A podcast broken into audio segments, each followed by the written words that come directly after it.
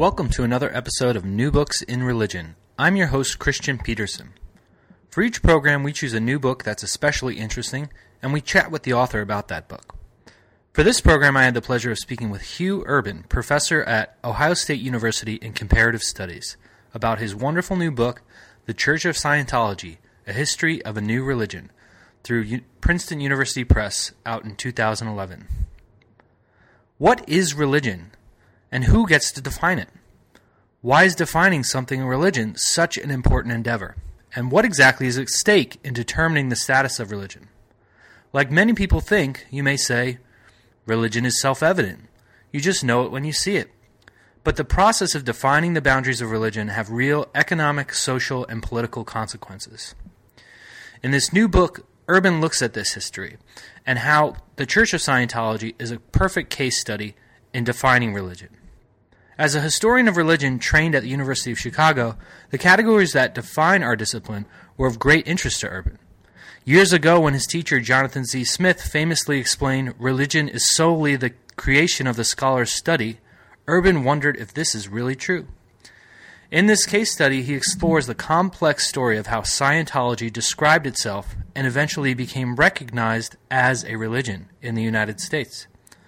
As a specialist in secrecy and religion, Scientology offered a dynamic example where secrecy played several roles in shaping the tradition, including insider esoteric religious perspectives, but also through the anxieties of Americans throughout the Cold War period. In our conversation, we discussed the American spiritual marketplace, the development of the Church of Scientology, challenges of the Internet for religious secrecy, and how to approach new religious movements. Finally, I asked Urban about his thoughts on the new Paul Thomas Anderson film, The Master. Hope you enjoy the conversation. Without further ado, here's the interview. Welcome to another episode of New Books in Religion. Today I have the pleasure of speaking with Hugh Urban, a professor of comparative religion at uh, Ohio State University, about his great new book, The Church of Scientology A History of New Religion, which came out with Princeton University Press. Uh, thanks for joining us, Hugh. I appreciate you making some time to talk. Well, thank you so much for having me. I'm glad to be here. Yeah. Um, before we get into this book, um, you're you're rather unique uh, among many of the, the authors I have interviewed because uh, this book, at first glance, might seem like a, a, a, very drastic change in your research. But can, can you talk about how you got interested in, in the study of religion and then um, you know some of the topics more broadly you deal with, and then uh, if you want, feel free to explain how how this particular topic um, of the book became kind of the, the focus of your most recent research. Sure. Well, I guess I've always been interested in religion because I came from a pretty religious family myself. My grandfather and great grandfather and uncle were all priests in the Episcopal Church. So I was always kind of surrounded by religion and was generally interested. And then when I was in college, I began to be exposed to Eastern religions. I went to India through Antioch University's Buddhist Studies program and became really interested in Hinduism and Buddhism, which was the Hinduism was the subject of my dissertation research. And as my research interests evolved, I became really focused on two main topics. One is the role of secrecy in religion, that is, the question of why some groups choose to keep aspects of their beliefs and practices concealed, and then what are the larger social and political and cultural implications of that concealment. And then the second big issue that I'm really interested in is uh, sort of the history of religions and the history of the category of religion, that is, first, how religions grow how they evolve over time, and then secondly, how it is that our larger sort of meta category of religion has grown and evolved over time. And even though a lot of my early research was on India, I was led to Scientology because of those two larger interests that is, my interest in secrecy and my interest in the sort of development of religion as a category. Um, uh, Scientology obviously has a lot about it that is secretive, and so that naturally drew my attention. And then what I argued in the book is that Scientology has also been really central to um, the development and shaping and reshaping of how we think about religion in the United States because it's been so controversial and has really pushed the boundaries between what we consider to be legitimate religion, not legitimate religion, what we call a cult or a business or something else. So that's really how I came to be interested in Scientology specifically. Um, and you, you really, uh, you, you make this topic very interesting because uh, even if you know nothing about Scientology uh, or, or don't really have any direct interest in the topic, um, for for scholars of religion, it's it's a very important book. Um, and as far as uh, one of the central themes you talk about is this this idea of the category of religion. Um, you you in the introduction preface uh, some of your statements with uh, J. Z.'s comment that he says religion is solely the creation of the scholar's study. Um, so, w- how does Scientology challenge this this notion that that it's just a manufactured, imagined category of scholars? Yeah, so that was um, something that really hit me when I started doing research on Scientology because I had gone to the University of Chicago for graduate school and was a great fan of J. Z. Smith and sort of took that line of his as sort of gospel truth that religion is, as we understand it today, is a creation of scholars. But what I found in doing the research into Scientology is that that's only partially true and that there are many, many other actors involved in the construction of our category of religion apart from just scholars. So there are journalists, there are the religious practitioners themselves, there are lawyers, judges, right, the whole legal apparatus. There are government agencies like the FDA and IRS. Um, so the construction of the category of religion is by no means solely the product of scholars, you know, writing away in universities, but it's all these other agents together uh, in shifting and complicated ways that create the category of religion as we understand it. And that means that it's also constantly undergoing challenge and revision. Um, what you uh, several times in the book you, you talk about what's at stake with defining religion. Can you can you talk about that a little bit? Sure. So because it's uh, a, a, contested and constructed category that involves all these different actors, it's not really just an academic game, but it involves lots of other very important things. In the case of Scientology, um, among other things, it involved tax exemption and often quite large amounts of money. And then it also involved recognition from the State Department and, along with that, uh, protection in other countries such as Germany. So there are a number of other interests involved in calling something a religion or not a religion besides just um, what you say in an academic publication. It often involves uh, legal status, uh, recognition by the IRS, and in turn, large amounts of money, and then political status in uh, countries all over the world. Um, the other big piece of this book is this, this idea of secrecy that you, you say you're interested in. Um, what are some of the challenges of studying any community that wishes to remain the, their teachings unknown? Yeah, this is a question that I have grappled with in all of my research, starting with my dissertation. My dissertation was focused on a group that emerged in uh, northeast India, the area around Calcutta during the British colonial period, and involved certain practices that were regarded with suspicion both by the British authorities and by Hindu reformers. And so secrecy was a large part of that movement, uh, and it continues to the present. And so I was grappling with the problem that I call the ethical and epistemological double bind of secrecy, which means that there's both a, an epistemological challenge that is, if something's secret, how can you know anything about it? And then the ethical side is if you do know something about a tradition that's supposed to be secret, how can you, in good conscience, write about it openly? And so that's a, a, an issue that I've thought about really in almost all of my work. And I found that Scientology presents that ethical, epistemological double bind in a particularly acute way. There are aspects of Scientology that have been secretive from its inception. The, the life of L. Ron Hubbard himself is somewhat of a mystery, um, and a lot of it is, has been concealed over time. Um, the upper levels of Scientology themselves are uh, esoteric when you get into the upper levels called the operating thetan levels. And then the church itself created its own kind of uh, intelligence agency, the Guardian's Office, which was involved in actual espionage. So there are multiple layers of secrecy within Scientology. And my overall approach, both in my non Scientology work and in this book, is not to claim that I have some kind of insider's access. I'm not claiming to do an expose, but rather arguing that even from an outsider's perspective, we can still say quite a lot of really interesting things about a group like this without claiming that we've gotten the real inner secret. Um, before we kind of get into to some of the details of L. Ron Hubbard and, and Scientology, um, in the introduction, you, you title it "The World's Most Controversial New Religion and Why No One Writes About It." Can can you explain what's going on here and why uh, your study is one of the first kind of uh, thorough academic studies of this? Yeah, I mean that that title there is a little bit of hyperbole, but um, it's true that there's relatively little written about Scientology, at least in English, compared to other groups. And I think there are two reasons for that. One is uh, the secrecy component that a lot of aspects of Scientology have been concealed and protected. And secondly, Scientology from the beginning has had a very aggressive stance towards critics, um, both journalists and in some cases scholars. Uh, Scientology has a long history of pretty aggressive litigation towards critics, and in certain cases, in certain periods of its history, engaged in extra legal measures. There are some fairly famous cases. Uh, a journalist named Paulette Cooper wrote a book called The Scandal of Scientology in 1971, and the church launched what was called Operation Freakout, uh, whose stated goal was to have her imprisoned or driven insane. Um, Hubbard in the 1960s developed a policy called fair game, which means that critics of Scientology can be labeled fair game, meaning that one can use any and all means at one's disposal to um, essentially destroy them.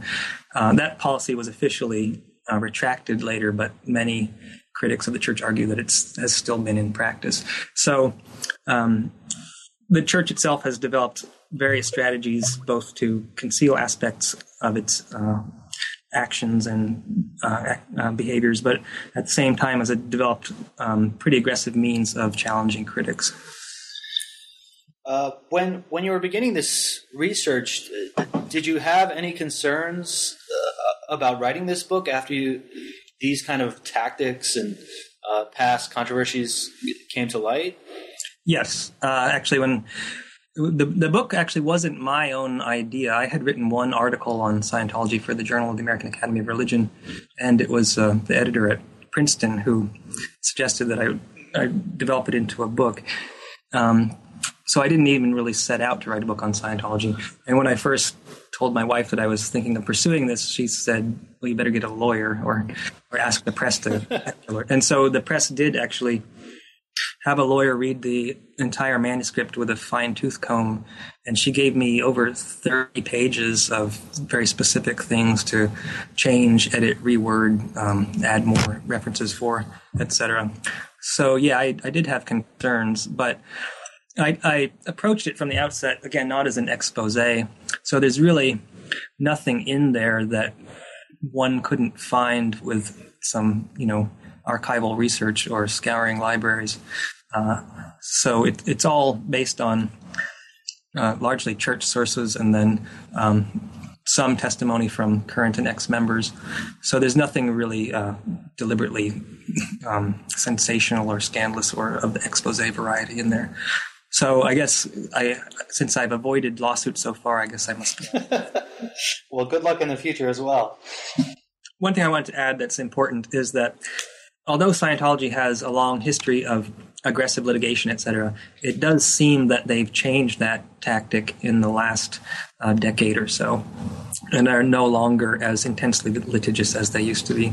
And I think one of the things that changed was uh, there was a major lawsuit with Time magazine Time magazine had uh, done a cover story called "The Cult of Greed" in 1991 that was a very, very scathing expose of Scientology that led to a huge, multi-million dollar lawsuit that Scientology lost, which I think was a blow both financially and in terms of reputation. And since then, it has really backed off from that aggressive litigation. So, for example, when South Park did that you know, parody of um, the Scientology OT3 story. Uh, uh, Scientology didn't do really anything to South Park, and when the St. Petersburg Times did a huge expose a, a couple of years ago, they they also didn't really do anything to the St. Petersburg Times for that. So it does seem like they've changed tactics in the last decade or so. Um, before we get into the the life of L. Ron Hubbard and uh, kind of the early development of Scientology, um, what you do really well in the book is you you set the stage for how L. Ron Hubbard is not uh, kind of a unique figure in the American religious landscape.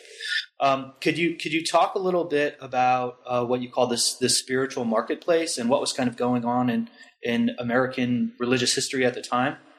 Yeah, so Hubbard, you know, in retrospect, I mean, from the standpoint of 2012, he looks kind of weird, but if you put him in the context of the early 1950s, what he's doing is actually not that far out of the mainstream and in many ways is epitomizing many trends that were going on at the time. So what you have in post World War II America is really the rapid explosion of a new spiritual marketplace with all sorts of new things going on. You know, prior to World War II, the United States is still largely you know, Protestant Catholic Jew, right? But after World War II, you have suddenly new imports from the East, new forms of Hinduism and Buddhism. You have all these UFO based movements, um, new forms of self help therapies that are quasi religious. And what Hubbard is doing is kind of at the forefront of all of that. So if you look at um, Dianetics, which is published in 1950, it's on the New York Times bestseller list for 28 weeks straight, and it's alongside other huge hugely popular self-help books like Norman Vincent Peale's Art of Happiness, and then books about UFOs. I think The Truth About UFOs is one of the ones on the list at that time. So he's by no means alone in this kind of new ferment of interest in um, paranormal powers of the mind, in reincarnation in past lives, in elements drawn from Eastern religions. And he's really kind of at the center of all that, which accounts, I think, for the rapid popularity of Dianetics and Scientology in the 50s and 60s.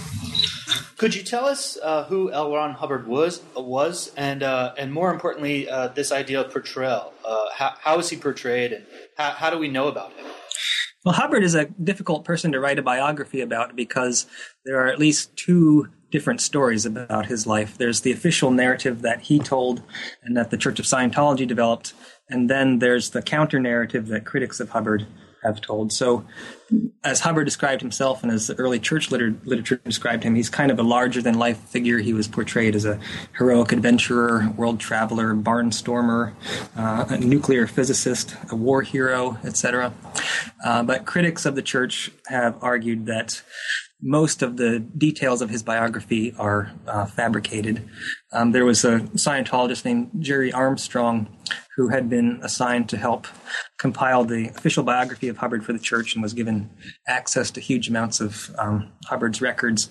And in the course of his research, he says that he discovered that most of what Hubbard had said about his life was a lie. And so Armstrong then left Scientology took most of those documents with them and trusted them to a lawyer.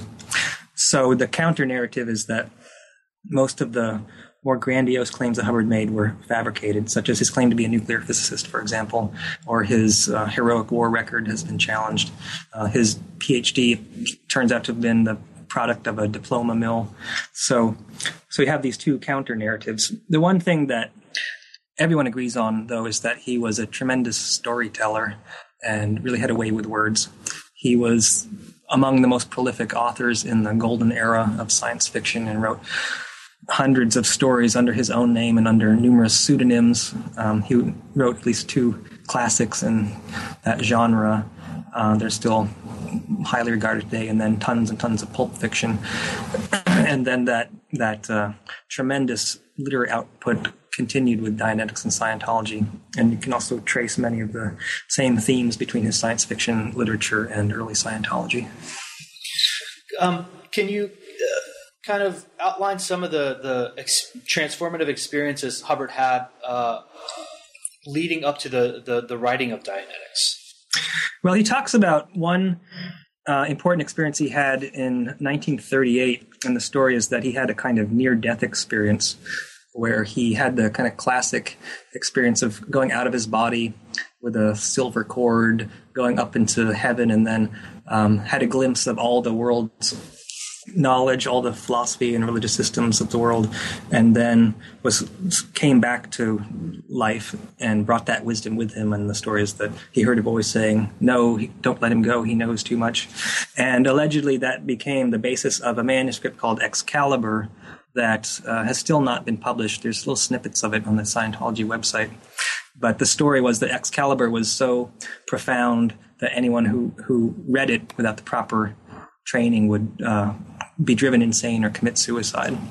So that was one of his um, first great sort of experiences. It's it, and the narrative of it follows kind of the classic story of a mystical experience or revelation. Um, another, I think, formative event was after World War II when he was in California and became involved in a, uh, circle surrounding a guy named Jack Parsons, who was engaged in ritual magic in the tradition of uh, Aleister Crowley, the infamous British occultist. Um, I don't know if you want to go into that whole story, but Hubbard's involvement in ritual magic probably was um, in, was formative for the development of early Scientology as well. Um, well, maybe you could kind of detail what what Dianetics is all about. What is the science, so to speak, behind Dianetics? So Dianetics comes from Greek uh, dia and nous, uh, meaning through the mind. Um, at least that's Hubbard's translation of it.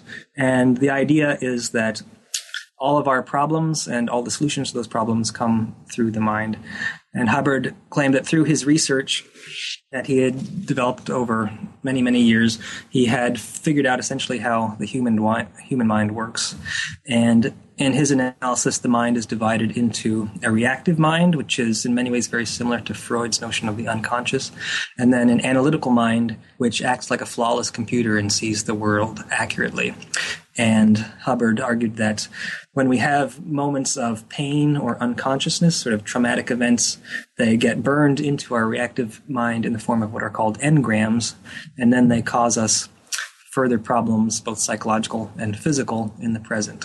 So, say you had uh, a traumatic childhood and your father beat you, those negative memories, those engrams would then crop up in your present life and cause you problems.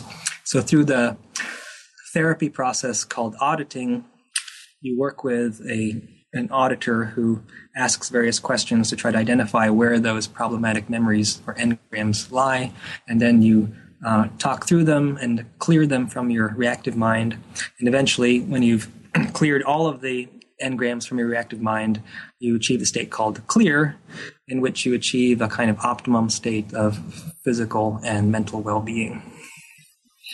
Now, up, up until this stage, um, Hubbard is not really making religious claims, but um, in the in the second chapter you, you called uh, Scientology Inc., you talk about how Scientology is now being rethought or renegotiated into a, a religious perspective.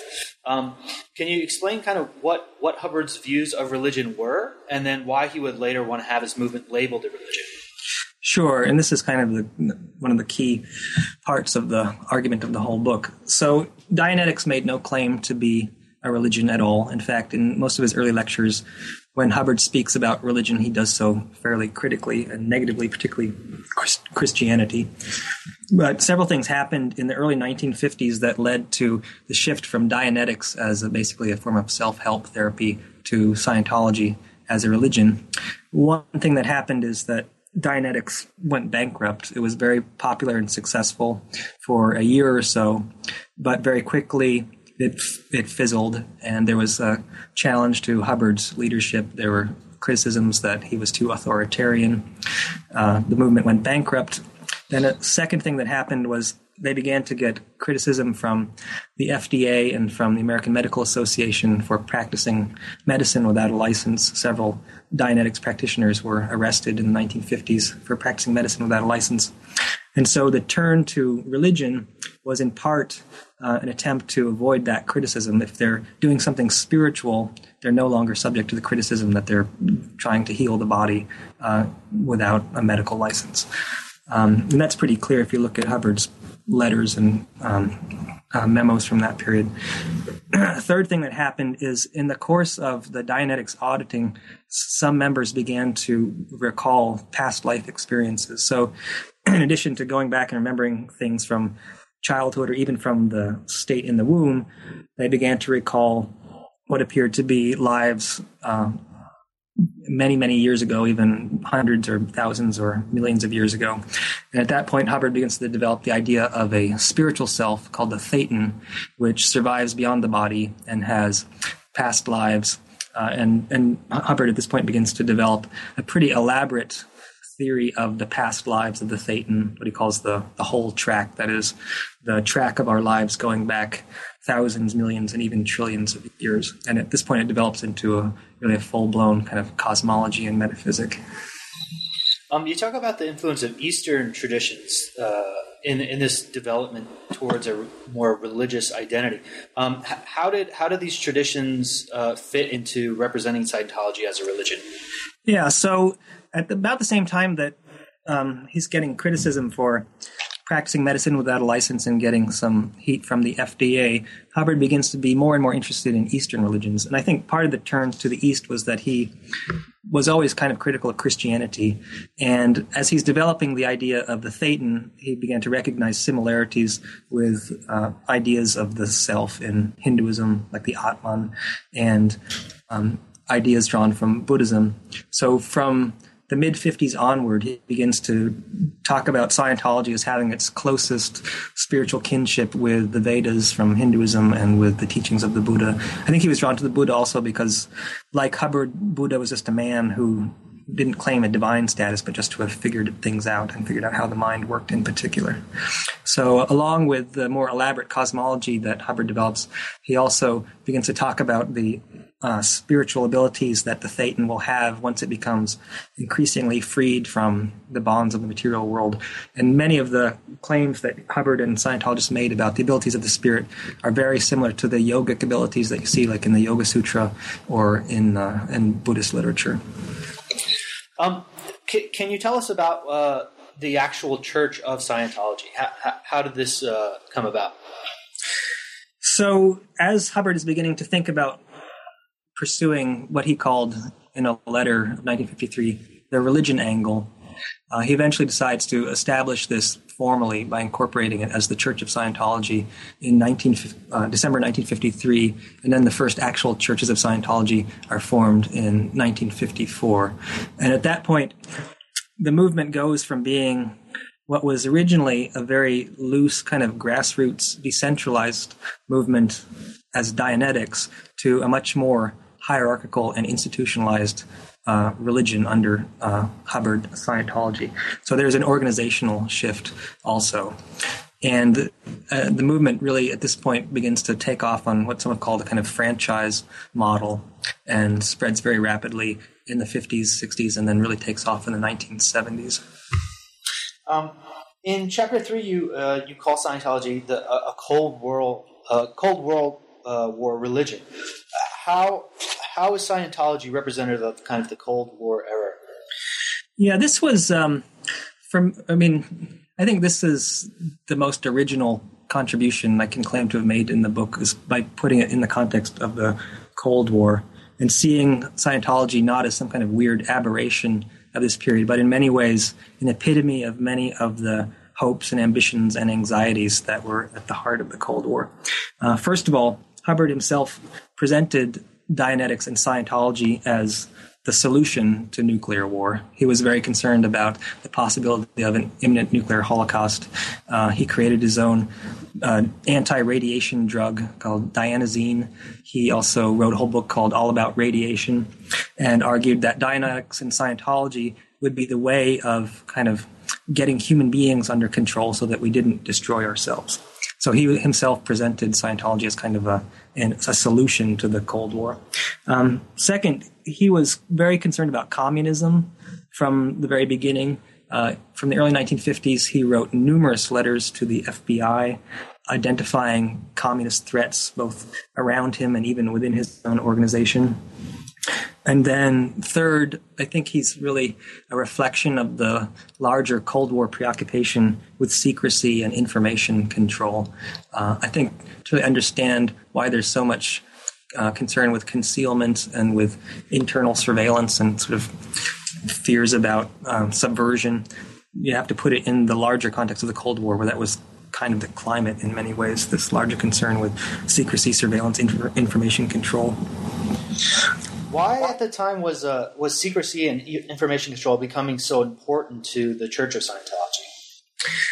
Well, a couple things happened. Uh, one, they were becoming increasingly um, scrutinized and often persecuted on all sides from the media, which was seeing them as kind of a weird, wacko, you know, past life hypnosis cult, and then from various government agencies, not just the FDA, but also the IRS by the mid 50s and through the 60s was beginning to investigate Scientology. So they're they're getting scrutiny from all sides, and I think that sort of fed into Hubbard's already existing concern with information control. So in the early 1960s, Hubbard introduced uh, the, the policy of fair game that I mentioned earlier to go after critics, and then processes like the uh, security checks, which is a form of um, fairly aggressive auditing uh, that's designed to try to weed out subversive elements within the movement. So there's a concern about attacks from outside and also from uh, uh, subversive elements within the movement itself. And then towards the end of the 1960s, Hubbard develops higher levels of Scientology training called the operating thetan levels, which are classified open only to those who've gone through all the preceding levels of training. And it's in the operating thetan levels that you learn new information about the past history of the universe and uh, more advanced levels of training and how to deal with the sort of uh, mess that thetans are in in this material universe. Um, in in relation to this uh, this conflict that was becoming greater and greater at this time. Um, you talk about the role of the Guardian's Office. Can you explain what the, they are and what they're doing? The Guardian's Office was sort of the intelligence branch of Scientology that was developed under Hubbard's wife, Mary Sue, in the 1960s, and went, it survived up through the 70s until the the huge uh, kind of crazy escalation of surveillance and counter surveillance between uh, the Guardian's office and the uh, the IRS. So the Guardian's office was designed to sort of uh, monitor and protect the Church of Scientology from threats both from within and without, and was involved in a wide array of different operations. Uh, one I mentioned earlier, the Operation Freakout, which was designed to harass journalist Paulette Cooper, and then the most outlandish one was Operation Snow White, which was the Guardian Office's uh, kind of really elaborate war with the IRS, in which eventually Scientologists infiltrated IRS offices and uh, stole thousands of documents, and eventually uh, Mary Sue and uh, 11 others were arrested and imprisoned, and Hubbard had to go into hiding for the rest of his life. Uh, how did how did individuals uh, kind of justify this? Well, if the mission of Scientology is really not simply pursuing one's own spiritual freedom, but really, from their point of view, helping all of humankind and really saving the planet from destroying itself. So, from their perspective, any means are justified for this greater end. And this is implicit, I think, in policies like fair game, which basically says that you know you can do anything to protect Scientology because this is Earth's only hope, ultimately. Um, in chapter four, you you move into um, this idea of a cult. Uh, before we kind of get into the specifics of how this is related to Scientology, um, how do how do groups, individuals get labeled as cults? Are there distinguishable features that would be uh, exclusive to them from more quote unquote mainstream religions? And why, why was this label becoming increasingly used in, in the 70s and 80s during this period? Yeah, well, the, the term cult had been thrown around for a long time. I mean, the, the word itself doesn't have any particularly pejorative connotations in its original usage. But um, in the 70s and 80s, it became more and more widely used in popular culture to talk about these many new religious movements that were popping up all over the place. And I think in the 70s and 80s, there's a, a growing fear that um, in the wake of the counterculture and the psychedelic culture and the whole, you know, revolution of the 1960s, that the very fabric of society was coming undone. And then you add into that sort of Cold War, Cold War fears of anything that looks like communism or socialism. And so you have a prolifer- proliferation of many new religious groups, you know, everything from the Hare Krishnas to the People's Temple to many, many others that look really weird to mainstream America and are attracting young people and are living differently, thinking differently. Um, and so I, I, think that's when that whole cult scare epidemic really gets going, and you have the rise of a variety of uh, anti cult groups like the Cult Awareness Network and many others. And um, Scientology was really central to those debates because it was one of the not only fastest growing, but also uh, financially most successful movements of the time. Um, since this idea of defining or labeling is so important to the book in general, uh, what would you say the, the consequences of being labeled a cult were during this period? Well, it immediately put you in the same category as the Charles Manson family, and then after the Jonestown suicides with groups like the People's Temple. So, calling something a cult uh, immediately brought up associations of murder sprees and mass suicide, brainwashing, etc. And so, the the danger of calling something a cult is that it leads one to immediately dismiss it out of hand as either something ridiculous or as something dangerous, rather than trying to take it seriously on its own terms. And that's why in the field of religious studies, at least in the U.S., most scholars nowadays no longer find the term cult useful and prefer to use more neutral language like new religious movements, etc., simply because it allows you then to actually take them seriously and figure out what they're about on their own terms rather than dismissing them out of hand. Um, what was the, the popular perception of Scientology at the time, and, and why did it fit into this cult designation? Well, the, the, you know the stereotype of the cult is that you have first of all a charismatic leader, and L. Ron Hubbard clearly fits that stereotype. He was a flamboyant, charismatic guy who seemed to really um, cast a kind of spell on people, and even even people who uh, left the church and came disaffected with Hubbard still recall that he had tremendous charisma. So he was really um, a kind of paradigm of the the so-called cult leader. Secondly, uh, Scientology did have systems of control and surveillance, like the security checks and the fair game policy and all that, that fit the model of the cult as a highly controlled uh, movement that limits freedom as far as possible. Uh, and then they clearly did engage in a variety of illegal activities. The Operation Snow White uh, operation against the IRS was the most egregious example, but they were a movement that really pushed the envelope and was doing they were doing things that were fairly outrageous, particularly in the 1970s. So because of all that, um, I think they became kind of the poster child for the anti-cult movement. Um, if we're if, if, we're not, if we agree that this this term cult is not useful, of course, um, what do we do as scholars of religion when dealing with uh, religious groups that are somehow problematic? You know, that's the key question. Um, but I guess I would turn it around and you know say, you know, calling something a religion doesn't mean that it's entirely good. I mean, just because the Catholic Church has a history of covering up priestly sexual abuse, that doesn't mean that it's no longer classifiable as a religion, right? So I would say that you have to treat all groups with equal scrutiny, uh, that is, approach them respectfully and try to understand what they're about, but also not exempt them from criticism and asking hard questions. So that I would apply the same standard to Scientology that I would to the Catholic Church, meaning that I'm going to take it seriously and try to understand what it's about, but I'm not going to, you know, not talk about um, clear examples of illegal activities or misbehaviors.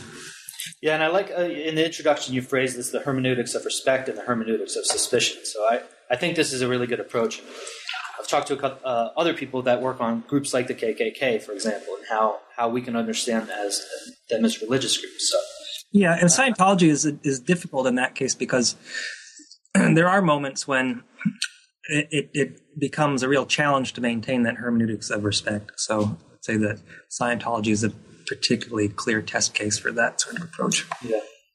Um, the uh, the other thing you deal with in this this chapter four, which I think uh, most people that don't know a lot about Scientology, is this relationship between Sci- the Church of Scientology and uh, celebrities. Can can you talk about this relationship a little bit? Sure. So, from at least the ni- mid 1950s, Scientology began to talk about targeting celebrities as a means of, um, you know, raising the profile of the church. It didn't seem to really go anywhere until the early 1970s, well, I guess late 1960s and early 1970s, when they began to set up celebrity centers, began to uh, um, publish celebrity newsletters, etc., become more active in Hollywood, and then that whole angle really takes off when they um, attract John Travolta, who becomes the really first big celebrity to get on board, and then after him, Tom Cruise and Kirstie Alley and many, many others.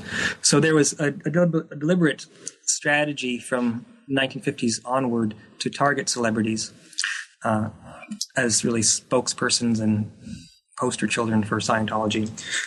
And uh, so Scientology has celebrity centers around the world. The one in Hollywood is one of the most famous and most opulent ones.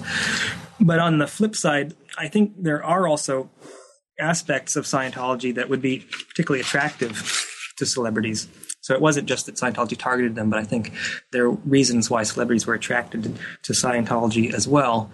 Among other things, Scientology promises to unleash one's ultimate creative potential. Uh, uh from Scientology's perspective, we're all spiritual beings of infinite abilities.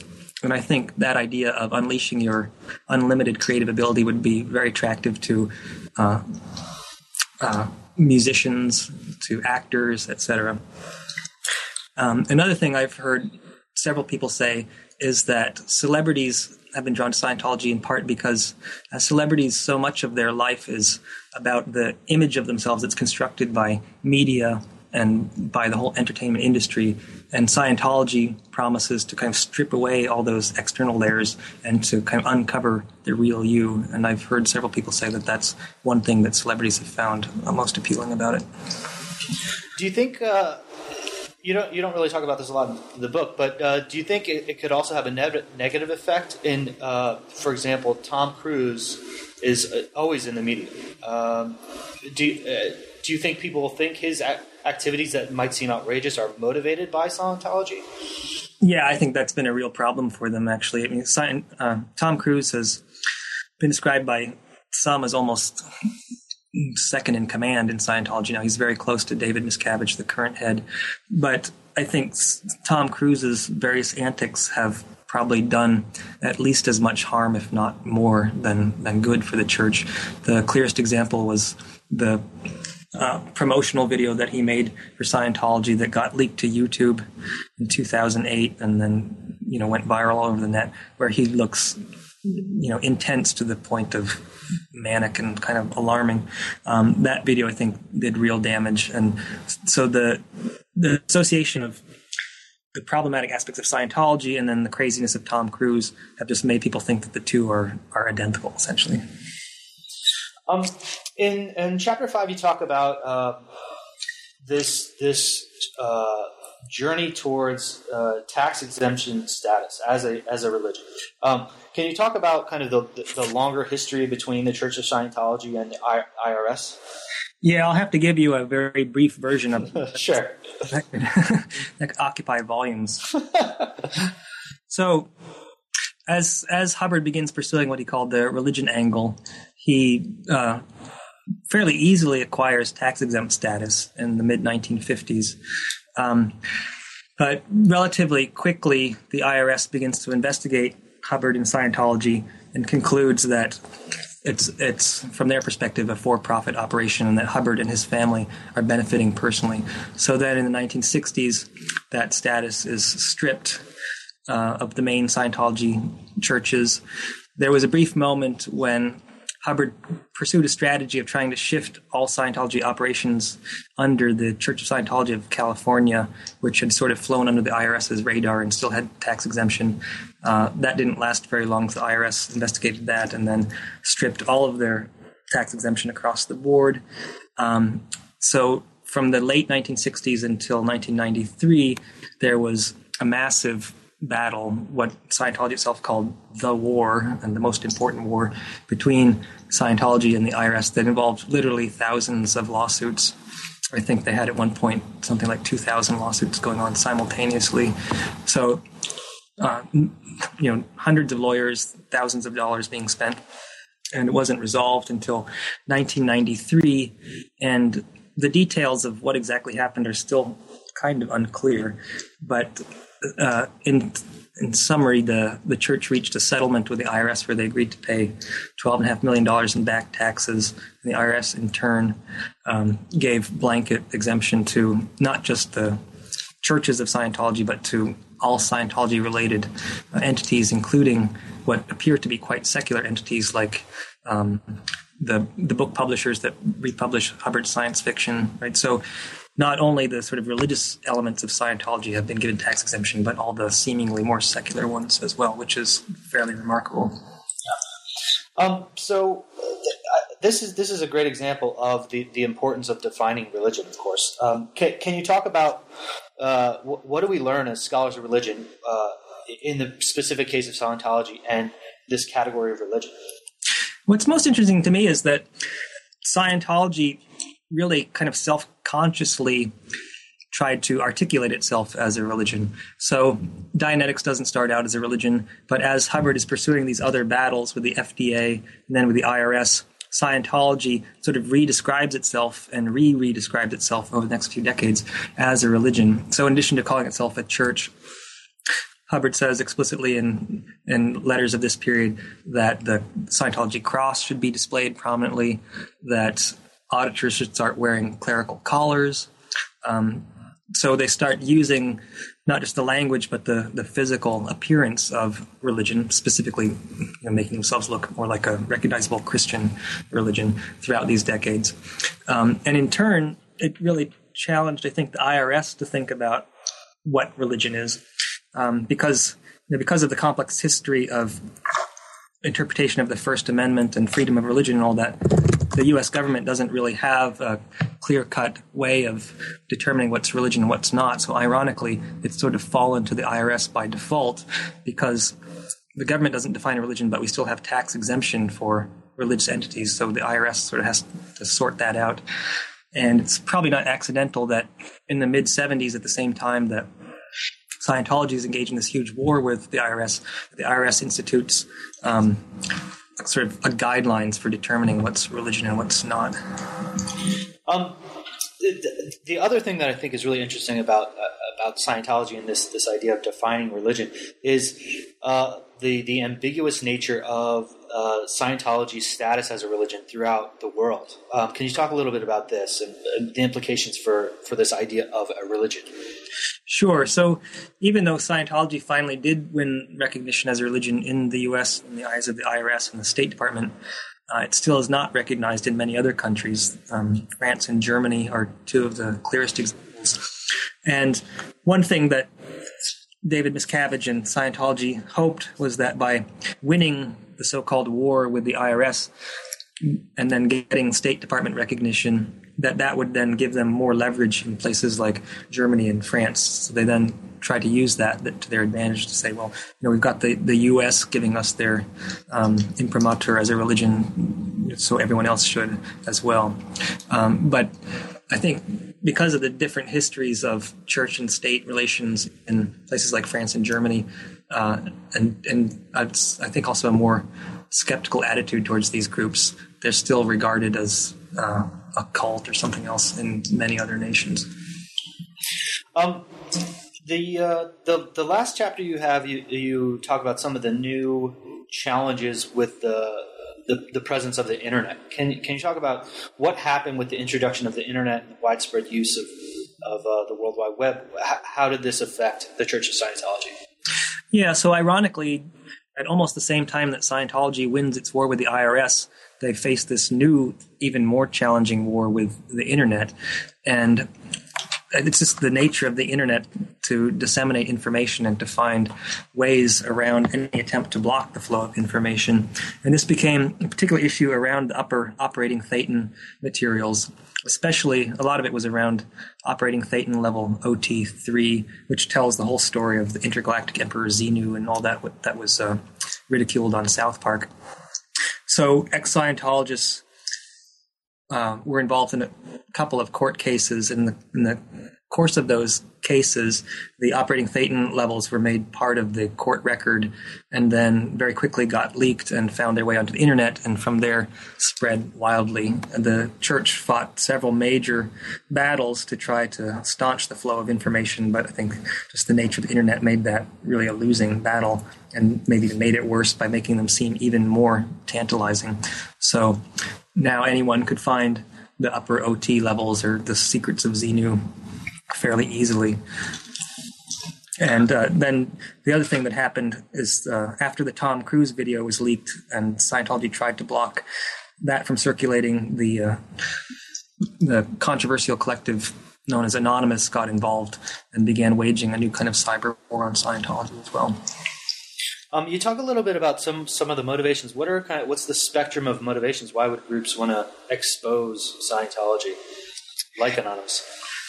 Well, there are lots of different actors involved in this. Uh, one set of actors are ex Scientologists, so people who have been part of the organization became disaffected, um, concluded that it was a, a, a, destructive movement, and wanted to spread information that way. So you have FactNet and various others that are doing that sort of work. Then you have groups like Anonymous, and I think Anonymous is motivated primarily by their conviction that the internet should be a radically free space and that any attempt to to impede the flow of information is a bad thing. And when they saw the Tom Cruise video leaked and then Scientology trying to prevent the circulation of that, I think that was just a kind of uh, a rallying cry for them to get involved and, and to do everything they could to harass Scientology, both in the virtual realm and also they've been involved in physical protests as well. Um, in, in, your conclusion, you you, you kind of uh, take a step back and you think about uh, new religious movements more generally. How, how, how should we approach new religious movements in a, in a post 9 11 world? Yeah, well, that's the, the hard part, I guess. Uh, um, I guess it goes back to my original argument about the dual hermeneutics of respect and suspicion, or hermeneutics of respect and criticism, which is that um, it's more important than ever now that we take these groups seriously and try to understand what they're about. And also, now that we have all these new forms of surveillance in the wake of 9 11 and the Patriot Act and all that, um, it raises important questions about uh, privacy and how we respect groups' privacy. But on the other hand, that doesn't mean that we should just have a hands-off policy. It means I think that we have to also take seriously problematic groups and look closely at when they're involved in uh, illegal or other uh, unethical activities. Um, I, I, wanted to ask you uh, what what your thoughts are on this this new film, The Master, and maybe you could kind of what's your take on where does this fit into kind of the polemics surrounding Scientology? Yeah, it's interesting. I just saw it on Monday, and uh, I'm working on trying to do a article for the New York Times, trying to hash that out right now. Um, I thought the movie was fascinating, at least for someone who knows the details of Scientology, because even though it's not a movie about Hubbard or Scientology, um, it's clearly inspired by Hubbard and Scientology as kind of the uh, epitome of this master seeker relationship, and also of a of this whole period in 1950s America when you have new groups that are very controversial, like Scientology, emerging. So I could tell that Anderson did a huge amount of research because he had very specific details in there that probably most people wouldn't note unless they'd written a book about Scientology or been studying it for a long time. Um, and on the whole, I, I thought that to the degree that the Dodd character in The Master is based on Hubbard, I thought he actually is a fairly sympathetic portrayal. I mean, it doesn't portray the Dodd slash Hubbard character as a madman or a monster or a pure charlatan. It really paints paints a more complex and human portrait of someone who's generous and compassionate in some ways, but also cynically manipulative in other ways. Which, I mean, to the degree that it is about Hubbard, I think that's a more complex and interesting way of thinking about him. Well, Hugh, you've uh, you've shared a lot of your time, and, and we appreciate it. But but before I let you go, could you uh, tell us a little bit about other projects you're working on for the future? Yeah, I have two things that I'm working on right now. One is a project I've been working with for a long time on secrecy and religion in a comparative context. Um, so, looking at a, a variety of case studies of secrecy and religion um, ranging from Freemasonry to terrorist organizations, to think about uh, the complexity of secrecy in religion and also the complexity of the ways in which one needs to approach it as a researcher. And then the other project is kind of a textbook thing that I'm working on on new religious movements for University of California Press. Um, I've never worked on a textbook before, so it's a different kind of writing that uh, is kind of fun. Cool. And we look forward to this uh, this article for the New York Times too. I think that'll be very interesting. We'll see if uh, it's. We're still trying to figure out how it's going to turn out, but well, good luck. Uh, thanks again, Hugh, and uh, hopefully we'll we'll hear some more from you in the future. All right, thanks for having me. It's been fun. That was my conversation with Hugh Urban about his new book, The Church of Scientology A History of a New Religion, out in 2011 by Princeton University Press. Thanks for listening.